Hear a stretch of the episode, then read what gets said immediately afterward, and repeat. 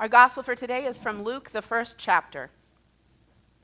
Then his father, Zechariah, was filled with the Holy Spirit and spoke this prophecy Blessed be the Lord God of Israel, for he has looked favorably upon his people and redeemed them. He has raised up a mighty Savior for us in the house of his servant David, as he spoke through the mouth of his holy prophets from old that we would be saved from our enemies and from the hand of all who hate us. Thus he has shown the mercy promised to our ancestors and has remembered his holy covenant, the oath that he swore to our ancestor Abraham, to grant us that we, being rescued from the hands of our enemies, might serve him without fear, in holiness and righteousness before him all our days. And you, child, will be called the prophet of the Most High.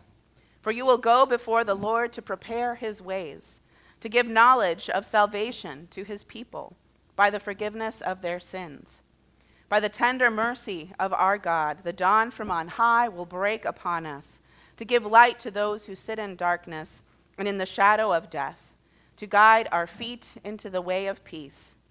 The child grew and became strong in spirit, and he was in the wilderness until the day he appeared publicly to Israel. This is the gospel of the Lord. You may be seated.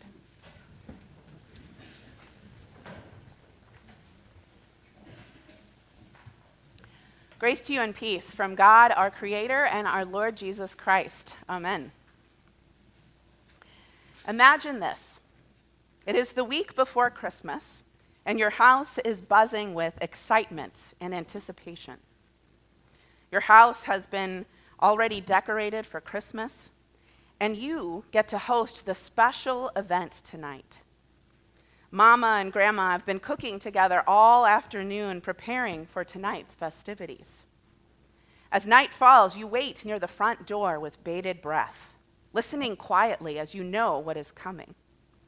Soon you hear music, singing in the streets.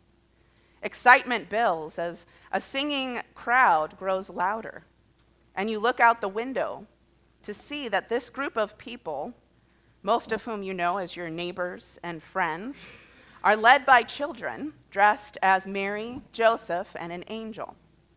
They are approaching your house. Then there is a knock on your door, and you answer. It is Mary and Joseph. Then the dialogue begins.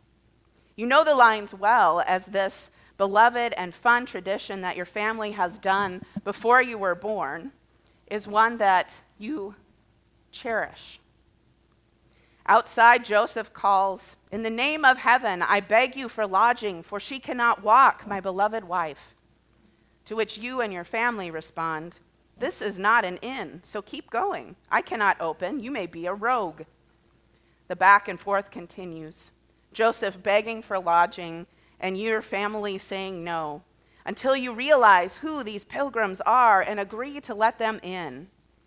The final line of the litany, said by both your family and the travelers, is Enter, holy pilgrims, receive this corner, for though this dwelling is poor, I offer it with all my heart. Everyone is then invited for a party food, more music, and games including a pinata in the shape of a star, which, when broken, will pour out a slew of treats and toys. Some of you may have recognized this tradition as Las Posadas, a tradition that actually originated in Spain over 400 years ago. This tradition, commemorating the journey of Mary and Joseph to Bethlehem and their struggle to find shelter for Mary as she prepares to give birth, is still widely celebrated today in Mexico, Guatemala, and other parts of the world as well. Now, we here in the United States have many beloved secular traditions that we celebrate. We also decorate our houses. We watch our favorite Christmas movies. We listen to Christmas music. We drive around and look at Christmas lights. We give presents.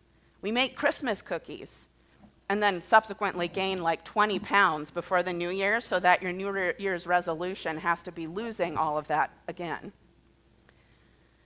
But many of these traditions have transformed and changed over time.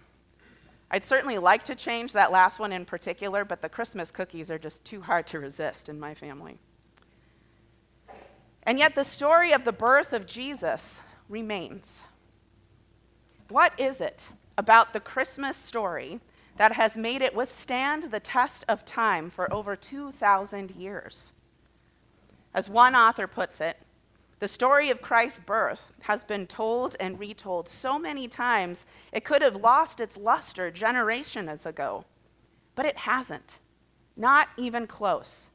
If anything, in this world of war, famine, and natural disasters, holding on to something as simple and as singularly important as the Nativity story is a necessity to our faith. As is beautifully illustrated in the tradition of Las Posadas, the story of Mary and Joseph's journey, a journey that is not only physical, but emotional and spiritual as well, and of course, the birth of Jesus, is one that I think everyone can relate to and is open to anyone. No matter your status in society, how poor or wealthy you are, no matter what struggles you are facing, the journey of Mary and Joseph is reflected in our own life and faith journeys, making our story, our journeys, a part of God's overarching story of love and hope for the world. In fact, our Old Testament lesson for today reminds us of another journey that was taking place hundreds of years before the birth of Christ the journey of God's people, Israel. The people had been conquered by the Babylonians. Their temple, their symbol of hope and God's presence with them, was destroyed, and the people were sent into exile.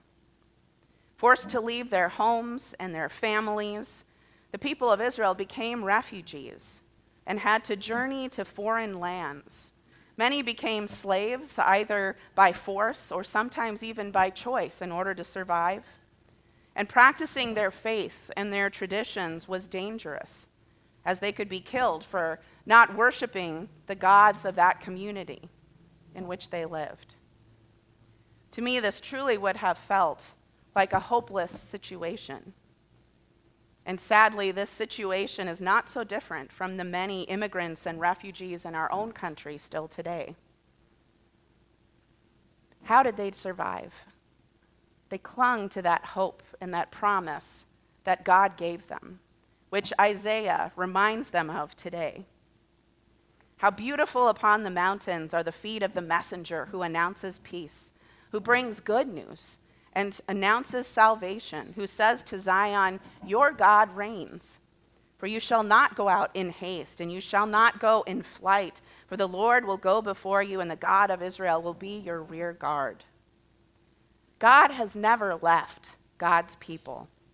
God has been journeying with them this whole time and will save them again.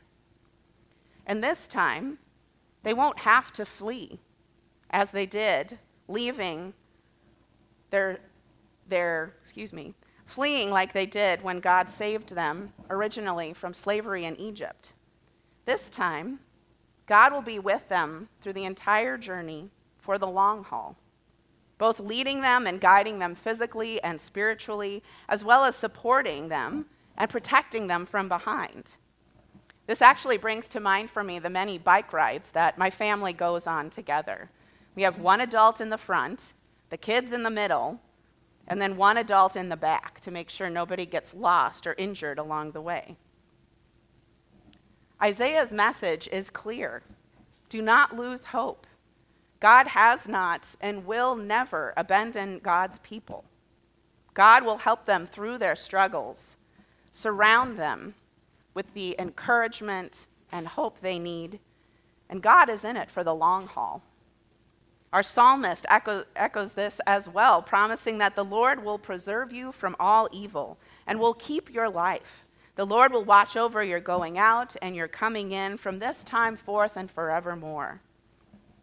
And of course, this promise is echoed yet again in Zechariah's song that we heard today in our gospel reading. Blessed be the God of Israel, for he has looked favorably upon his people and redeemed them. He has raised up a mighty Savior for us in the house of his servant David, as he spoke through the mouth of his holy prophets from of old, that we would be saved from our enemies and from the hand of all who hate us. Thus he has shown the mercy to promise to our ancestors, and has remembered his holy covenant, the oath that he swore to our ancestor Abraham these are the first words that Zechariah speaks when he is finally able to speak again after not being able to speak for nine months. And then bringing his first and only child, John, along with his wife Elizabeth, to the temple to be named and blessed, as was the tradition of that day. It is so often that these traditions are ones that empower us, that can bring us joy in the midst of a weary world. Throughout the journey of God's people, through hardships and separation, God never left God's people and has now brought the hope of a new descendant who will lead God's people in the next part of their journey of faith. And it is Zechariah's son John who is called to prepare the way for this journey, to give light to those who sit in darkness and in the shadow of death, to guide our feet into the way of peace. Today, as we ponder the journeys of the people of Israel, the emotional and spiritual journey of Zechariah and Elizabeth, and the journey of Mary and Joseph, we are called to reflect on our own journeys as well, our journeys of faith and life. How have you seen evidence of God in your own journey? When you experienced a time of struggle and darkness, what brought you light and hope again? Perhaps you are called, like John, to be the feet who bring glad tidings to others, the posadas or dwelling places that bring a little joy into a weary world. Or perhaps you are experiencing a time of struggle and darkness now in your life and can relate to Mary and Joseph traveling from place to place feeling hopelessness at the uncertainty of ever finding a place to simply rest and find a little peace. Today, we are reminded again of God's constant presence with us, never tiring, and always enduring our struggles with us as we travel along our journeys of faith and life. God promising to watch over our going out and our coming in from this time forth and forevermore. Amen.